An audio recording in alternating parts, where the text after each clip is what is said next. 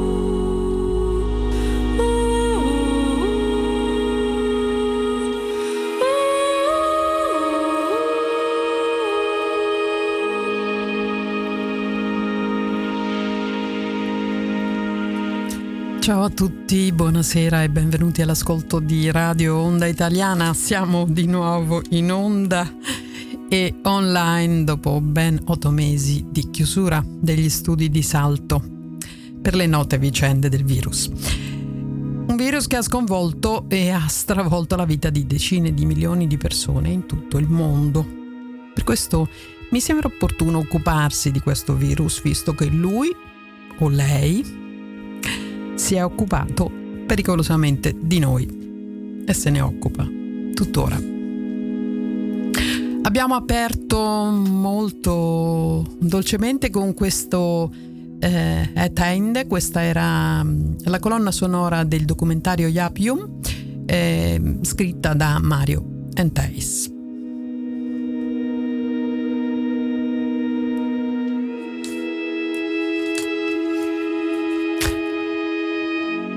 Da più di un anno ormai ci stiamo chiedendo quale sia l'origine di questo orribile virus che ha provocato e provoca più danni di una guerra mondiale.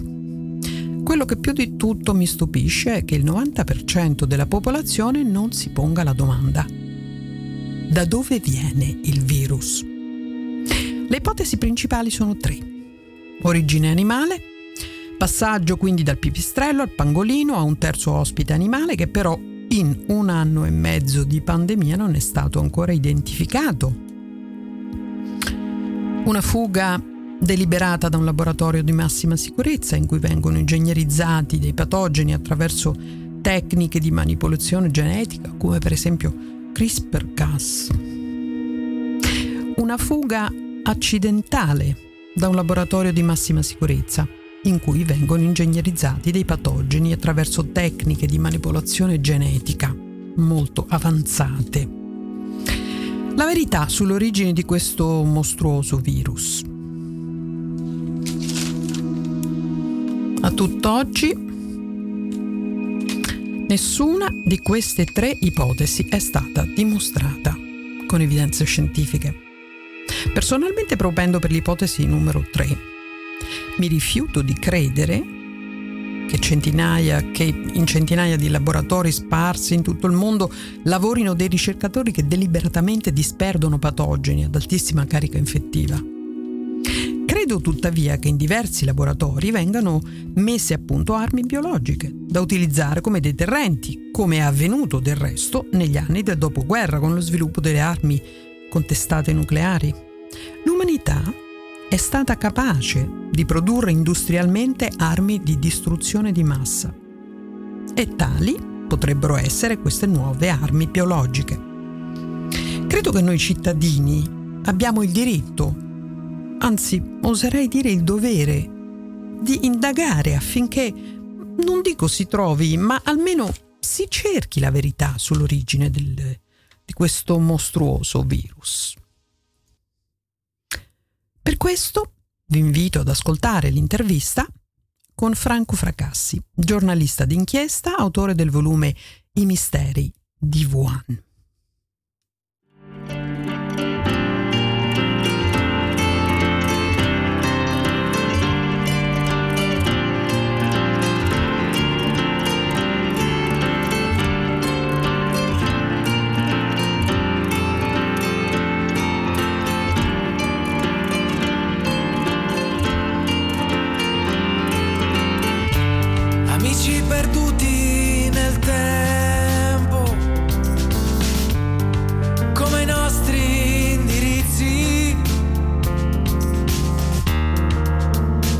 Messaggi mai mandati, affidati ai sogni, spiegati al vento.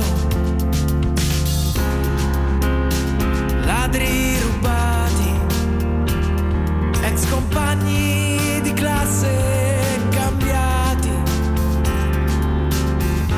Brevi scene che gli anni non potranno mai portarci via. Come padri di famiglia senza moglie e figli, lasciati andare perfino dalla polizia.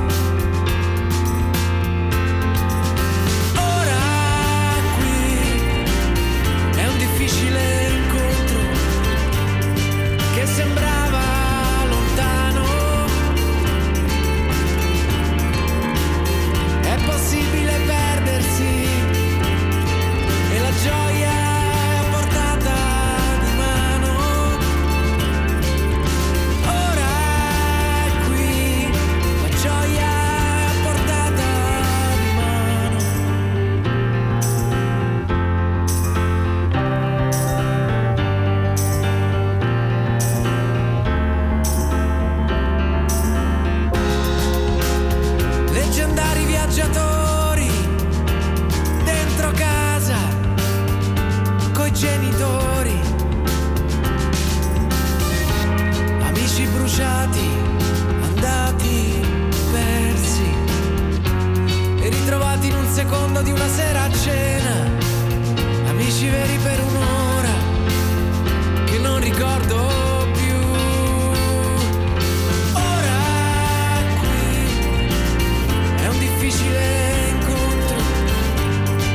che sembrava lontano. Ed è possibile perdersi, ma la gioia è a portata di mano. Ora è qui, la gioia è a portata di mano.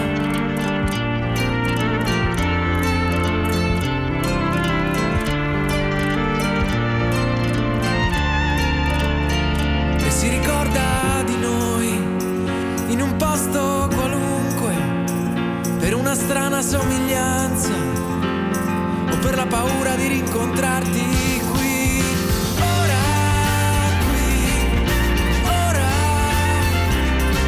che la gioia è portata di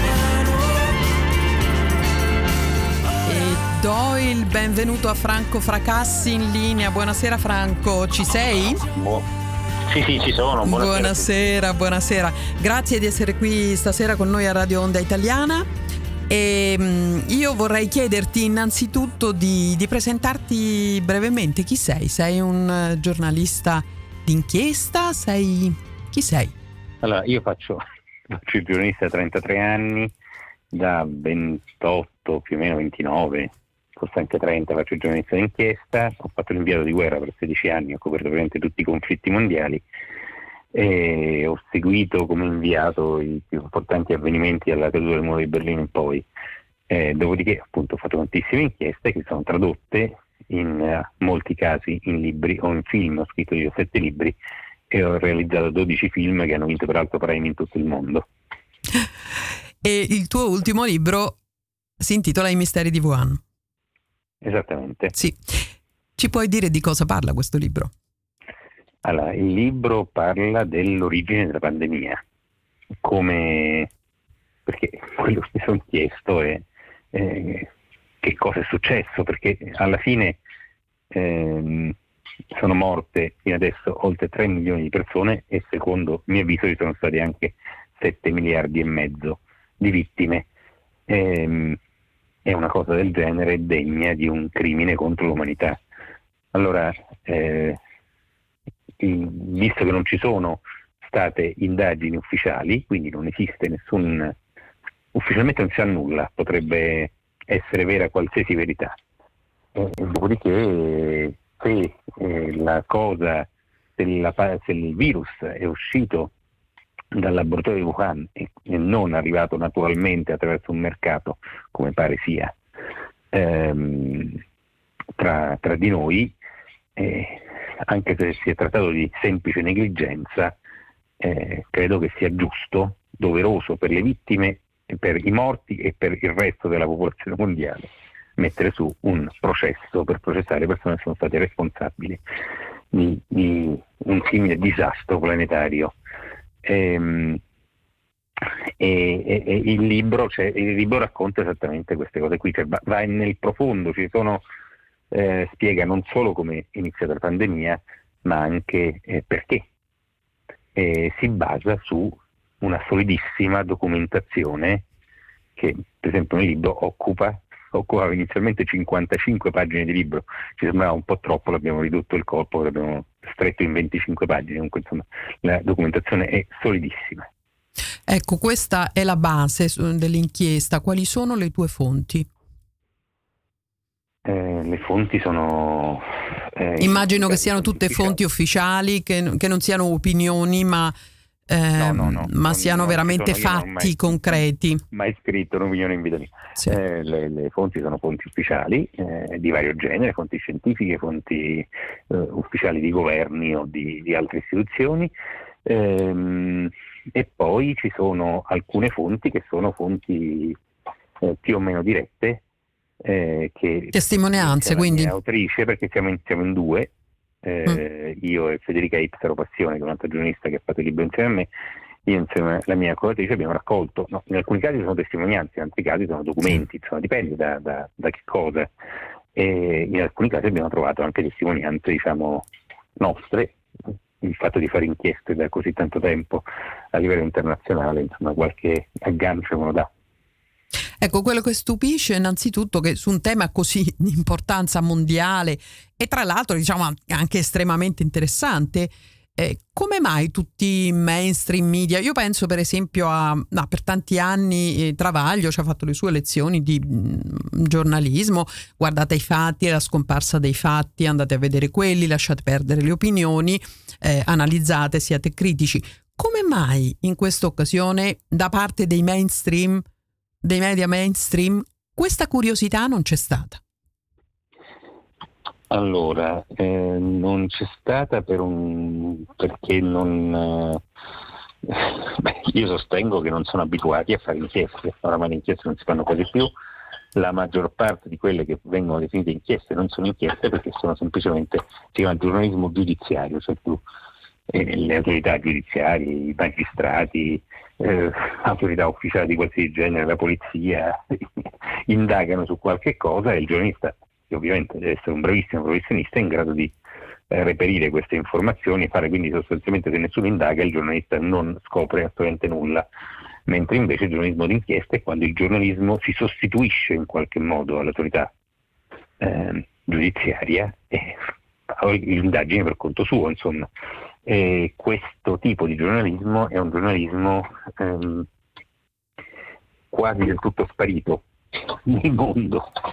In più, se ci si aggiunge il fatto che io racconto, c'è un capitolo del libro che racconta una sorta quasi di guerra preventiva, ovvero quando ancora non si sapeva quasi nulla di questo virus, stiamo parlando del gennaio dell'anno scorso, un 27 autori di scienziati pubblicano una lettera sul Lancet, che è uno dei più prestigiosi giornali scientifici del mondo, in cui dicono il virus è di origine naturale,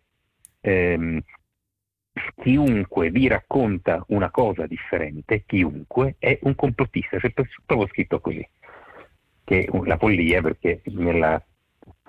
diciamo la scienza si basa anche sul contraddittorio, c'è la tesi, c'è l'antitesi, e non si è mai vista una cosa del genere se non ai tempi di Galileo, e per di più per qualcosa che apparentemente nessuno conosceva.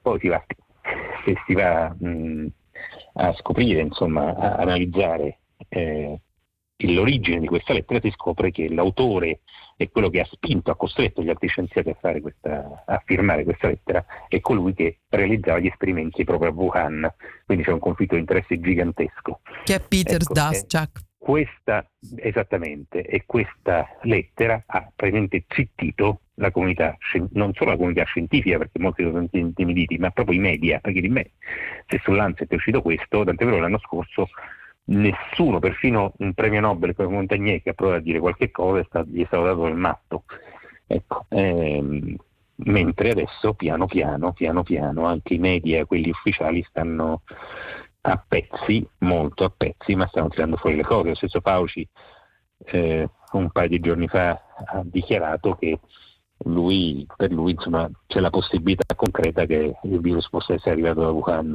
contraddicendo quello che aveva detto in precedenza, però esattamente. E poi sono uscita fuori la notizia di 3 o 4 giorni fa di 2 ricercatori cinesi di quel laboratorio che sono stati trovati positivi a inizio novembre 2019, quindi completamente fuori qualsiasi tempo che era stato calcolato per la pandemia, che invece è molto compatibile con l'ipotesi della fuoriuscita del virus dal laboratorio. Insomma, le cose adesso in qualche modo stanno uscendo in maniera un po' bislacca, però c'è voluto tempo. Sì. Tornando un attimo al discorso del giornalismo, io mi ricordo gli anni, insomma, di Berlusconi, le famose 10 domande di Repubblica che c'erano ogni giorno, ogni settimana, e quindi si continuava a insistere a fare tutte queste domande, alcune tra l'altro relative a queste storie, insomma, vabbè, un po' di sottobosco, diciamo, al di là della materia principale delle accuse a Berlusconi, che erano di mafia, insomma, di problemi gravi, e i quotidiani continuavano a insistere, a chiedere le famose. Adesso le domande non le fa più nessuno. Adesso le domande non le fa, diciamo, le fanno in pochi, diciamo, le fanno in pochi, inutili, spesso sono domande inutili o banali, e raramente sono domande si fanno le domande giuste. To the point. Il problema sono fare le domande giuste, sì, perché bisogna avere interesse per trovare le cose giuste, sì, ed è una combinazione di cose. Sì.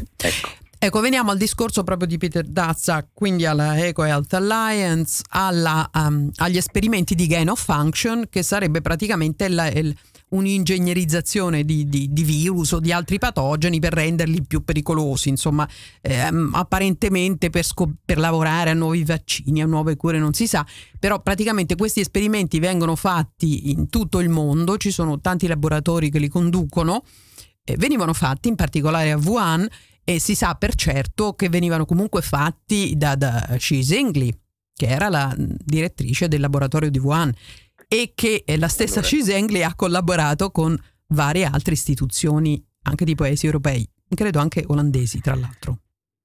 Sì, però diciamo una cosa che va oltre, perché gli esperimenti di guadagno di funzione sono esperimenti, se fatti su virus come la SARS o altri virus del genere, sono esperimenti vietati quasi tutto il mondo, perché sono pericolosissimi, visto che nessun laboratorio, i laboratori di massima sicurezza in realtà sono totalmente insicuri. Vi do un dato, le autorità statunitensi dal 2007 al 2012, quindi in quei 5 anni, hanno rilasciato il numero e la quantità di incidenti che sono venuti nei laboratori di massima sicurezza biologica, e sono oltre 1100. Quindi vuol dire che in questi laboratori c'è più o meno un incidente ogni giorno e mezzo.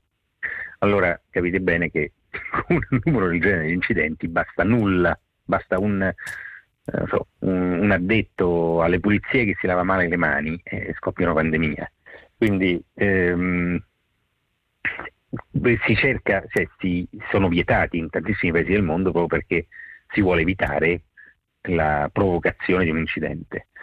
Questi esperimenti gain of function che vengono spacciati come il futuro della ricerca, eccetera eccetera, in realtà gli stessi scienziati che li combattono, ed è la gran parte della comunità scientifica che si oppongono a questi tipi di esperimenti, dicono che non servono a niente, cioè hanno solo 2 scopi, e sono 2 scopi collegati tra di loro. Il primo scopo è quello di creare armi biologiche,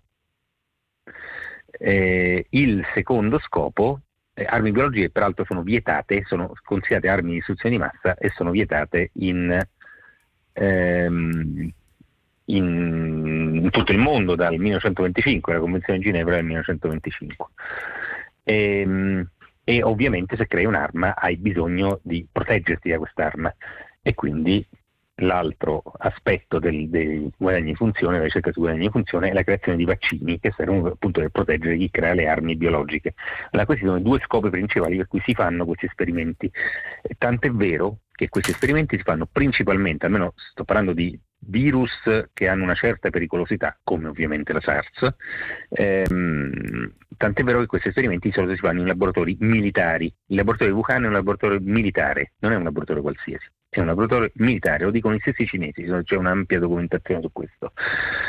E la cosa bizzarra, che io trovavo bizzarra, poi ho trovato anche una spiegazione, ma che trovo quasi fuori dal mondo, è che questo laboratorio militare cinese era finanziato dal Pentagono, quindi dal Ministero della Difesa statunitense, che è una cosa folle.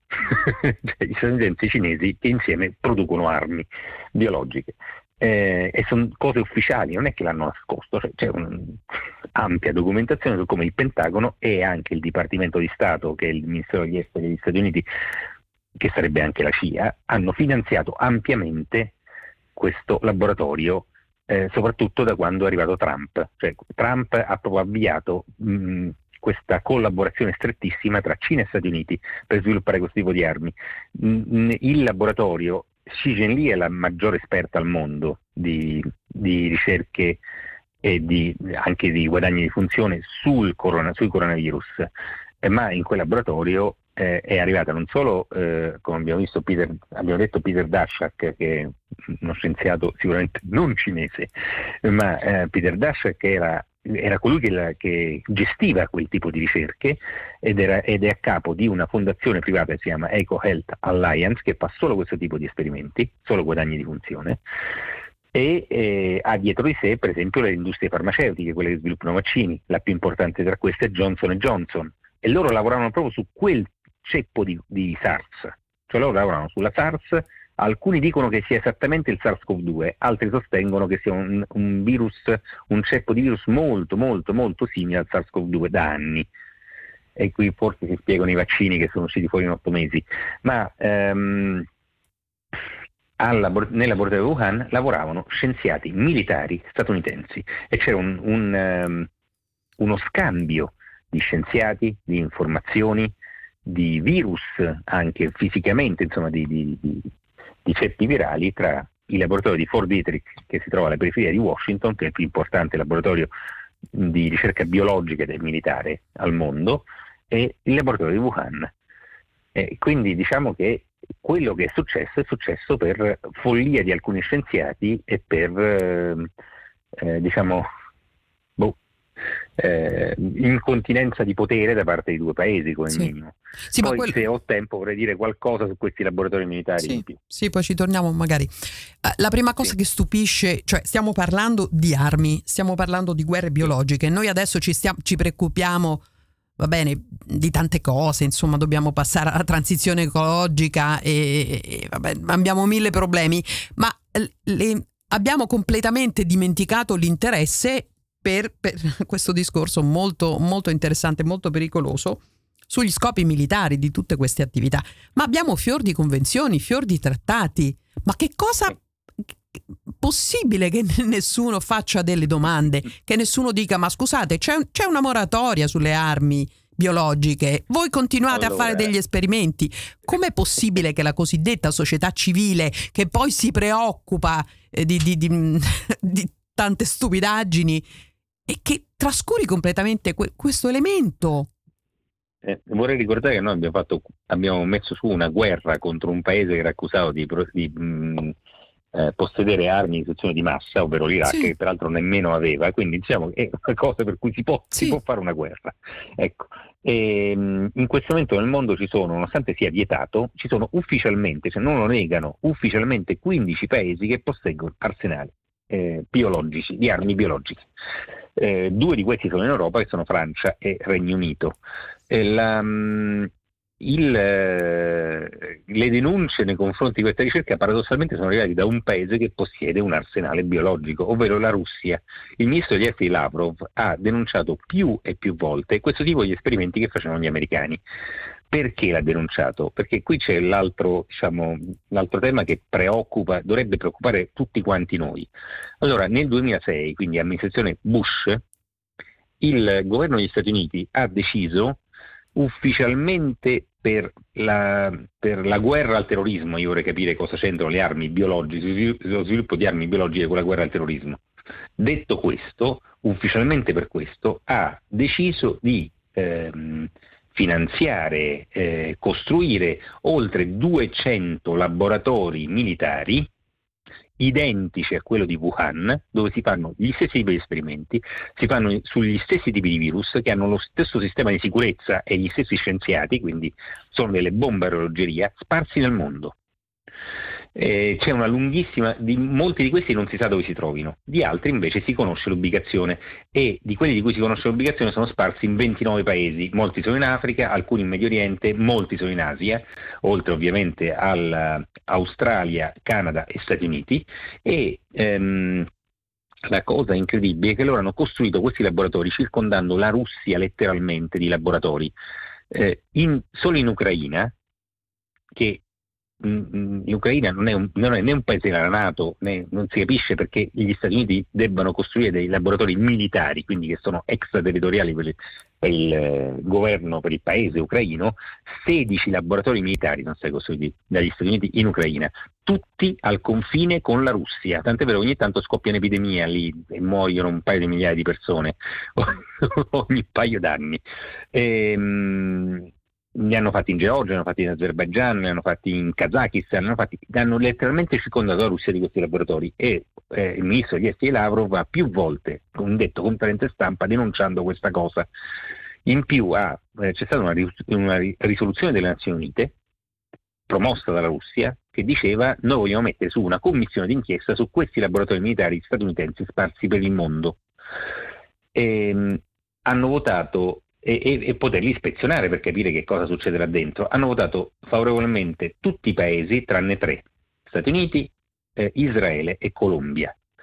Allora, la cosa senza l'appoggio degli Stati Uniti ovviamente non è passata, perché gli Stati Uniti non vogliono che si indaghi su loro stessi, però la cosa è, non so come dire, è molto inquietante, anche perché io ho fatto, qui chiudo questa parentesi, ho fatto una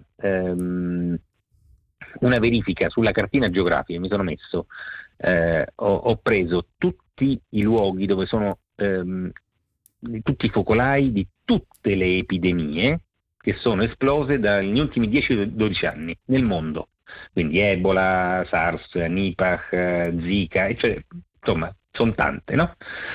E le ho messo questi su una cartina geografica, i puntini di questi focolai. Tutti, ma proprio tutti, non c'è l'eccezione nemmeno di uno, si trovano nei pressi di uno di questi laboratori.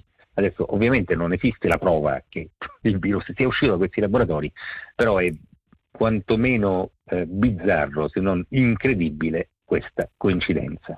È anche pericolosa per quanto mi riguarda.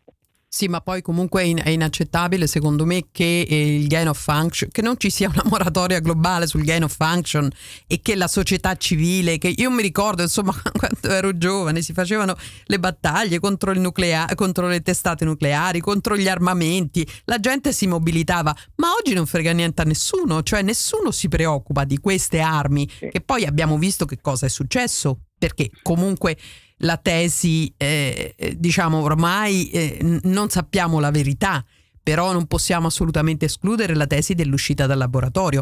Non solo, diciamo, mi meraviglierei pesantemente se non fosse, mi ci potrei giocare la casa, perché il numero di prove che ci sono in favore del virus fuoriuscito da quel laboratorio sono impressionanti. Sì.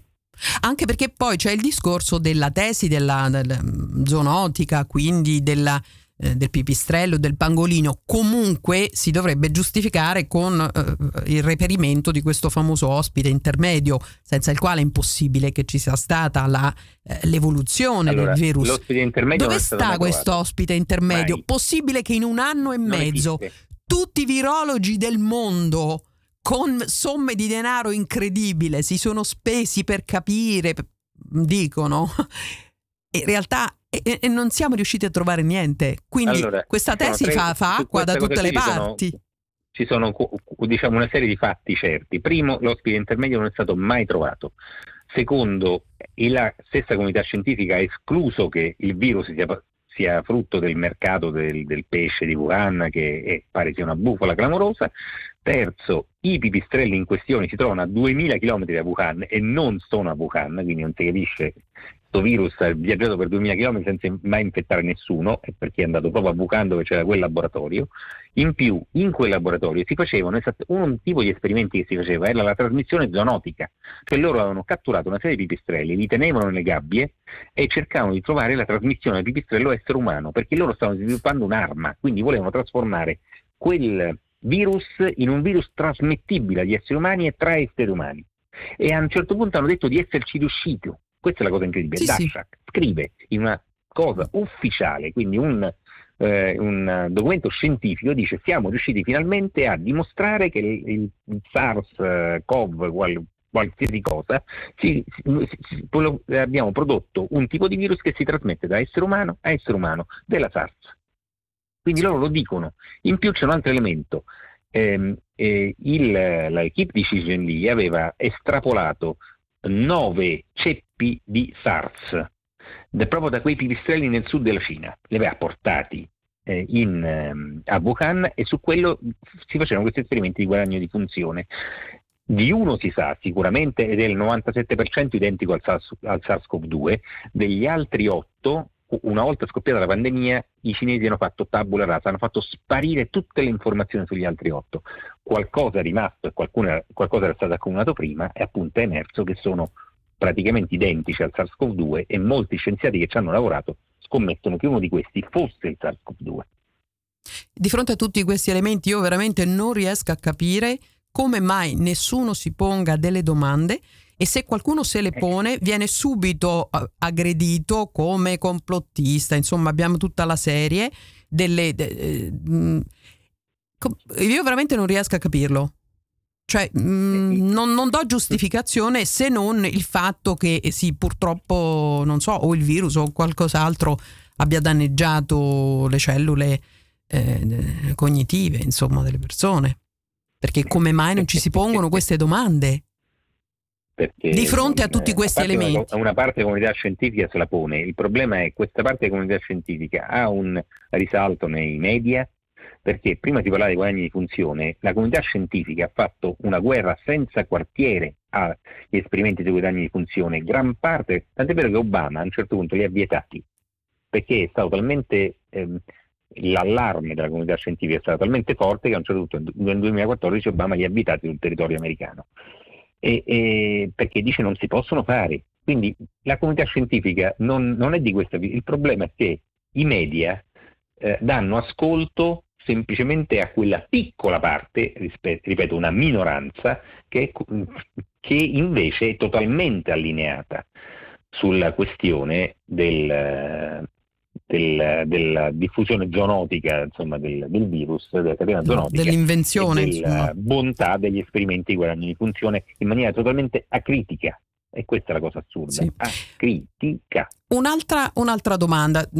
Apparentemente tutti cercano di capire, tutti si domandano, non sappiamo, ma nessuno ha pensato mai a interrogare Shi Zhengli? No, proprio non la cercano, non interessa. Non è, sì, ma sì, non è strano? Ma no, ma io ho visto un'intervista, scusa, a parte ne ho vista una con la mascherina, con una signora che secondo me aveva 20 anni di meno, ma va bene. Non lo so, magari era lei, non lo so. Il problema è che secondo me non era neanche, così. Ma poi comunque era un'intervista cinese nella quale praticamente era pura propaganda.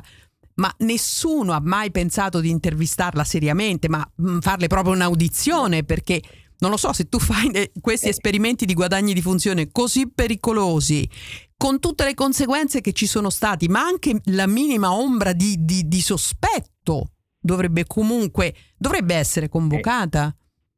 Nessuno la cerca, però, Shi Zhengli. Chi la convoca? Allora, ma nessuno la cerca neanche, secondo me. Allora, no. L'OMS è finanziato prevalentemente da industrie farmaceutiche, quindi diciamo sono l'ultima al mondo che vorrebbero un'inchiesta seria su Wuhan, dagli Stati Uniti e dalla Cina, e peraltro il presidente dell'OMS è un etiope che è stato proprio messo lì dai cinesi, quindi obbedisce a Pechino. È evidente che l'OMS non indagherà mai seriamente, tant'è vero che ha mandato la commissione dopo 8-9 mesi di trattative è stato stilato un protocollo dettato dai cinesi, quindi dove sostanzialmente non si poteva indagare su nulla. Ha mandato una commissione a Wuhan e chi c'era in quella commissione è Peter Daszak, cioè colui che gestiva quegli esperimenti che si facevano a Wuhan, sì, che hanno portato probabilmente alla pandemia. È evidente che non si scoprirà mai nulla, sì, da una commissione che sono dei gatekeepers, secondo me, alcuni di loro. Ci sono anche degli olandesi, ci sono anche degli olandesi e sono, però, sono collegati comunque agli esperimenti di gain of function, o comunque sono anche perché la comunità scientifica è molto meno libera di quel che si pensa, perché molti degli scienziati, molti dei ricercatori hanno fatto carriera grazie a le case farmaceutiche, gli hanno finanziato gli studi, le case farmaceutiche gli hanno addirittura. Esiste un mercato degli articoli scientifici, cioè sono ricercatori che non fanno le ricerche, però la casa farmaceutica ti mette a disposizione un ghostwriter, cioè uno scienziato che ha fatto le ricerche, che scrive l'articolo scientifico a nome di un dato ricercatore per fargli fare carriera. Quindi diciamo che il mondo è costruita bene, la cosa è costruita bene, è molto dipendente dal Big Pharma, sì. E quindi è difficile per uno scienziato, io lo capisco pure, c'è anche paura, cioè, di avere la sì, carriera interrotta, di avere sì, insomma, l'emarginazione totale. Ma abbiamo visto il caso di Luc Montagnier. Esattamente. E la cosa anche diventare improvvisamente un matto. Sì, la cosa anche che dà tantissimo, che irrita tantissimo, è che è stato subito infangato, ma nessuno ha preso il suo report, che io mi sono letta, e secondo me lì comunque ci sono degli elementi per confutare, per dire, ma non so, giustifica, spiega cosa dici qui. questa analisi e questa controargomentazione scientifica su un report scientifico non viene fatta mai, viene fatto debunking. No. Viene fatto debunking. Tra l'altro la Eco Health Alliance, mi risulta che ci lavori anche Angela Rasmussen, e che è una debunker tra l'altro di recentemente delle teorie di Geert Vanden Bossche, che è forse ne hai sentito parlare, è un vaccinologo, ha lavorato anche per Bill Gates, ha lavorato per Gavi, e lui sostiene che vaccinare durante il periodo di pandemia con vaccini che lui chiama leaky, comunque che non danno copertura, può essere una fonte di continue mutazioni estremamente pericolose. Quindi è la sua tesi, si può controargomentare, si può discutere, no, si è fatto e si fa debunking puro su quello che dicono queste voci critiche. Questa è una bruttissima piega che ha preso l'informazione. Appunto il termine complottista, io sono andato una volta a vedermi su un vocabolario che avevo, che era del 1999. Non esiste questo termine nel 1999, perché il termine complottista appare per la prima volta nel mondo dopo l'11 settembre 2001 con uno scopo preciso. E ho rintracciato pure la persona che se l'ha inventato, che è uno di un'agenzia di comunicazione americana. Lo scopo era, quando Bush a un certo punto il 14 settembre 2001 fa un discorso al mondo dicendo le cose dell'11 settembre sono andate così A, B, C, D, e questa è la nostra verità, chiunque non accetta e contesta anche oppone domande su questa verità è un matto, un complottista, ed è il nostro nemico. Qui nasce il termine, ed è un termine dispregiativo, discreditante. Per quanto mi riguarda esiste il buon giornalismo e il cattivo giornalismo a tutti i livelli, lo può fare il New York Times come lo può fare l'ultimo dei blogger, esiste solo il buon e il cattivo giornalismo, e lo fai attraverso la dimostrazione di quello che tu racconti, e per essere contestato devi essere contestato su quello che racconti, non su altre cose. Sì. Anche perché una teoria... per esempio quello che dice Vanden Bossche, voglio dire, può essere vero al 10%, al 20%, al 30%, cioè lui si può sbagliare sicuramente, ma nella discussione libera e aperta escono fuori anche le possibilità, quindi lui potrebbe avere ragione per un tot, poi magari no, ma soltanto nel dialogo aperto, nella discussione, soprattutto se stiamo parlando di temi fondamentali, ma queste non sono bazzecole, cioè abbiamo visto che cosa ha provocato questa pandemia, che sta provocando tuttora a livello mondiale, i costi umani, economici, incommensurabili. Questa è una guerra mondiale. E a fronte di questo neanche abbiamo il coraggio di fare delle domande o di analizzare delle carte scientifiche che potrebbero comunque contenere delle parti di verità, oppure sollevare dei dubbi concreti. Cioè, vogliamo veramente renderci conto, cioè anche questa storia delle varianti, adesso non entriamo in quel tema lì perché esce fuori dall'argomento principale, però ci vogliamo chiedere come mai questa pandemia sta provocando tutte ste varianti. La spagnola, che io sappia, non curata, non trattata, senza lockdown, senza vaccinazione, con gente che era alla miseria, con condizioni di igiene precaria, più che precaria, comunque dopo tre ondate è finita. Perché adesso abbiamo tutte queste varianti? Cioè, ci chiediamo se potrebbe forse avere qualche fondamento la tesi di Vanden Bossche. Almeno vogliamo analizzarla questa ipotesi, oppure è subito complottismo, fango, via... Debunking totale? Sì, sono perfettamente d'accordo su questo. Sì. Non entro nel tema, perché non essendo un medico, un ricercatore, io non voglio mai parlare di cose tecniche dal punto di vista del virus, perché non ne capisco niente. Certamente, ma vale per tutti. Vale per tutti, siamo profani, io stessa sono assolutamente profana, ma per questo infatti io mi occupo di cose umane, non di cose mediche. Sì.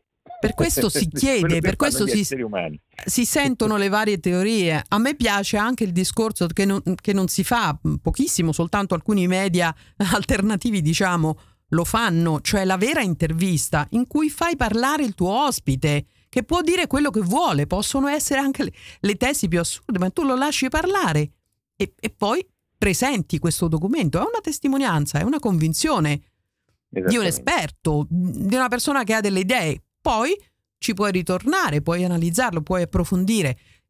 La televisione a cui assisto, quel mainstream, non ci si capisce più niente. Cioè loro intervistano l'esperto, gli fanno una domanda su una cosa che non nel suo campo. È tutto un continuo ribattersi la palla e poi soprattutto non esce fuori. Cioè in un anno e mezzo non ci hanno spiegato quasi niente. Nei media mainstream. Poi ci sono naturalmente le interviste, i libri, c'è tantissima informazione, ci sono interviste vere. Ascoltare mezz'ora Luc Montagnier per me è molto più interessante di tanti dibattiti, insomma, che poi è propaganda, insomma, o terrorismo, insomma, un modo per terrorizzare la gente. Senti, volevo chiederti se hai preso anche, hai analizzato anche i rapporti di Li Meng Yan, di questa ricercatrice di Hong Kong che ha lavorato proprio, che si è occupata della tematica dell'ingegnerizzazione. Ha fatto 2 report veramente interessantissimi, anche quelli ignorati in tutti i modi. Io li ho analizzati. Allora, anche qui, occupandomi di esseri umani, io cerco sempre, perché non ho idee preconcette, quindi cerco sempre di capire intanto chi fa le cose, perché, eccetera, eccetera. Chi li paga, allora, anche, magari. Esattamente, i rapporti sono durissimi.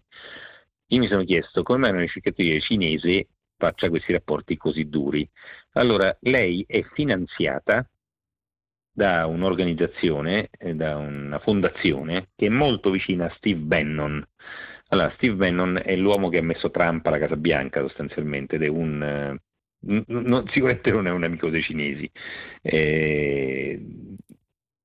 Allora, ovviamente quello che dice dal punto di vista scientifico non sono in grado di contestarlo, quindi prendo per buono che quello che lei ha detto, che potrebbe essere benissimo vero, però sapendo questo retroterra la prenderei con le molle, anche se dice cose che hanno un senso sicuramente, mettendoci tutta la tara, lei sia stata strumentalizzata, no? Sicuramente va ascoltata, sì. Sicuramente credo sia stata strumentalizzata, perché ci hanno fatto una campagna feroce, che non è che sia sbagliata di per sé, però insomma hanno fatto una campagna feroce contro la Cina utilizzando le sue argomentazioni, dopodiché il problema è che chi la accusa sono una parte dell'establishment statunitense, che paradossalmente è quella che ha finanziato il laboratorio di Wuhan, quindi è quasi un paradosso si è creato. Ovviamente questa cosa aveva una funzione molto precisa, c'erano le elezioni alle porte negli Stati Uniti e una parte consistente del voto, non solo quello, perché poi c'era anche Black Lives Matter e una serie di altre cose, crisi economica, eccetera eccetera, però insomma una parte si giocava sulla questione della pandemia, e quindi avere il nemico unico, come individuarlo nella Cina, faceva ovviamente gioco a Trump in quel caso, quindi o comunque al Partito Repubblicano, e quindi la chiamava l'epidemia cinese, la chiamava Trump. Quindi diciamo, io le sue dichiarazioni, infatti lei non viene cioè, la racconto nel libro, ma con tutta quanta questa premessa, perché è importante sapere chi racconta che cosa e quindi quanto può essere eventualmente credibile oppure no il racconto di una certa persona. Però penso che al di là, diciamo, di questa tara, chiaramente lei è stata vista come un mezzo per la propaganda in favore di Trump, sicuramente, da chi ha promosso la sua. Però il punto rimane, nei suoi documenti ci sono degli argomenti, ci sono delle tesi, ci sono delle dimostrazioni scientifiche. Sì. Perché non si entra nel merito? E poi magari si confutano queste spiegazioni. Questa è la cosa grave, secondo me. La volontà di fare. Perché è anche la stessa cosa per Trump, no? L'ha detto Trump che è uscito dal laboratorio, quindi è una bufala, ma anche questa è una fesseria, cioè voglio dire, ma Trump potrà anche dire qualche cosa, cioè ma non significa nulla, no? No, anzi io credo che sia vero, perché la finanziatura di quel laboratorio. Secondo me quindi sicuramente Trump ha detto delle cose vere, magari se le gli sono scappate, non si è reso conto, cioè mettiamoci tutta la tara che vogliamo, ma è assurdo dire tutto quello che dice Trump è una bufala. Questa è un assioma. Sono d'accordissimo. È un assioma. Nel caso specifico credo che lui ne sapesse molto più di altri. Sicuramente studio, sapeva, magari lo buttava lì con delle esternazioni, poi cambiava idea, poi, cioè anche il suo livello culturale insomma non è eccelso, non si rendeva conto. Questa ragazza probabilmente, immaginiamo anche la sua situazione, una giovane ricercatrice si trova lì, le dicono che è minacciata seriamente, questa aveva paura, è scappata, cioè non sapeva forse neanche bene chi l'ha aiutata, però qualcuno l'ha aiutata a fuggire, era minacciata, la sua famiglia è stata perseguitata in qualche modo, cioè una che viene minacciata in questo modo e che comunque produce quei documenti e con tanta sicurezza lei dice hanno fatto questo, questo e questo. C'è per esempio tutto il famoso discorso del clivaggio della furina, no? Che è un nodo importantissimo per capire questa ingegnerizzazione. Sì, ma veramente non interessa a nessuno. E queste sono cose assurde, perché lì si capisce veramente. Sì, nel libro io esperto, è un esperto fondamentale. Sicuramente queste cose le capisce, non dico il pubblico generale, no, ma quei due report sono impressionanti per gli elementi che contiene. Se le spieghi bene le capisce anche, dipende come le spieghi, insomma. Ovviamente non ce li spiegano. Qualsiasi cosa, ovviamente. Certo. Questa è anche una delle caratteristiche. In tanti mesi io leggo regolarmente quotidiani, non si va avanti, anche le stesse statistiche non te le mettono, cioè non ti dicono per esempio in un anno si sono avuti un tot di malati, in un anno si sono avuti un tot di statistiche chiare, no, è sempre tutta una... Poi ci sono i modelli al computer, praticamente ogni volta in base al modello al computer succederà questo, la variante cinese, la variante indiana, la variante sudafricana, eccetera. Un'altra domanda che mi sono posta, queste famose varianti, ma non è un po' strano che sono nate proprio nei paesi dove da marzo del 2020 si è fatta la sperimentazione con i vaccini? Regno Unito, Brasile, Sudafrica, India... Cioè lì hanno fatto la sperimentazione dei vaccini. Come mai proprio lì sono nate le varianti? Non ne ho idea, posso dirlo. Ma perché nessuno se lo chiede? Il dubbio è lecito, ma non nessuno se lo chiede. Non ho indagato in proposito. Non sono nate. In Olanda non è nata la variante. Non è nata. Neanche in Italia è nata una variante specifica. Queste sono cose che non si può domandare. Senti Franco, io ti tratterrei, ma dobbiamo forse chiudere. Tu mi hai detto che volevi dirmi qualche altra cosa a proposito dei laboratori militari? No, dei laboratori militari ho spiegato. C'è un'informazione nuova su questi laboratori militari che mi inquieta ancora di più, ovvero uno di questi laboratori si trovava al Cairo. Ecco, tra febbraio si facevano esattamente gli esperimenti sulla SARS. Mi sono dimenticato di dire che la SARS, secondo coloro che producono armi biologiche, è la miglior arma al mondo. Non lo è Ebola, non è l'antrace, non lo sono queste cose qui, è la SARS. C'è un rapporto del governo australiano che dice questo: la miglior arma biologica al mondo è quella alla SARS. Quindi tutti i paesi che posseggono questi arsenali biologici hanno fatto ricerche per sviluppare questo tipo di armi.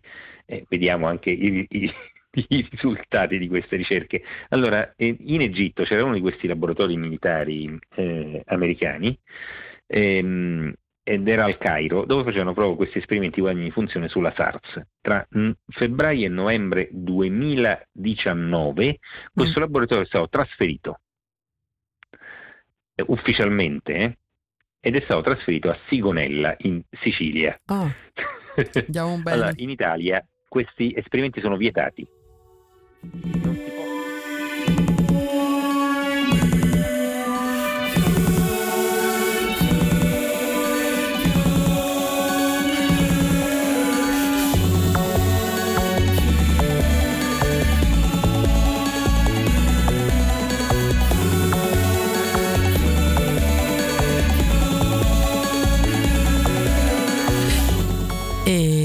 Radio Onda Italiana di stasera si chiude qui. Abbiamo ascoltato l'intervista con Franco Fracassi che ci ha parlato dei misteri di Wuhan.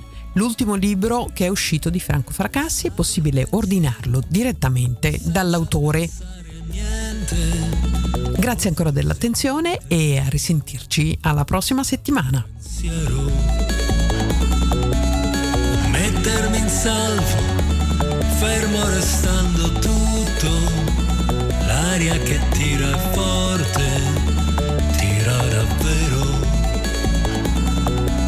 E siamo già pronti per il teletrasporto, mentre in camere accanto alla nostra c'è chi ancora osa morire di fame.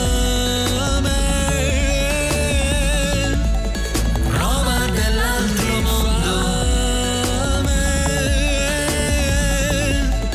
Roma dell'altro mondo.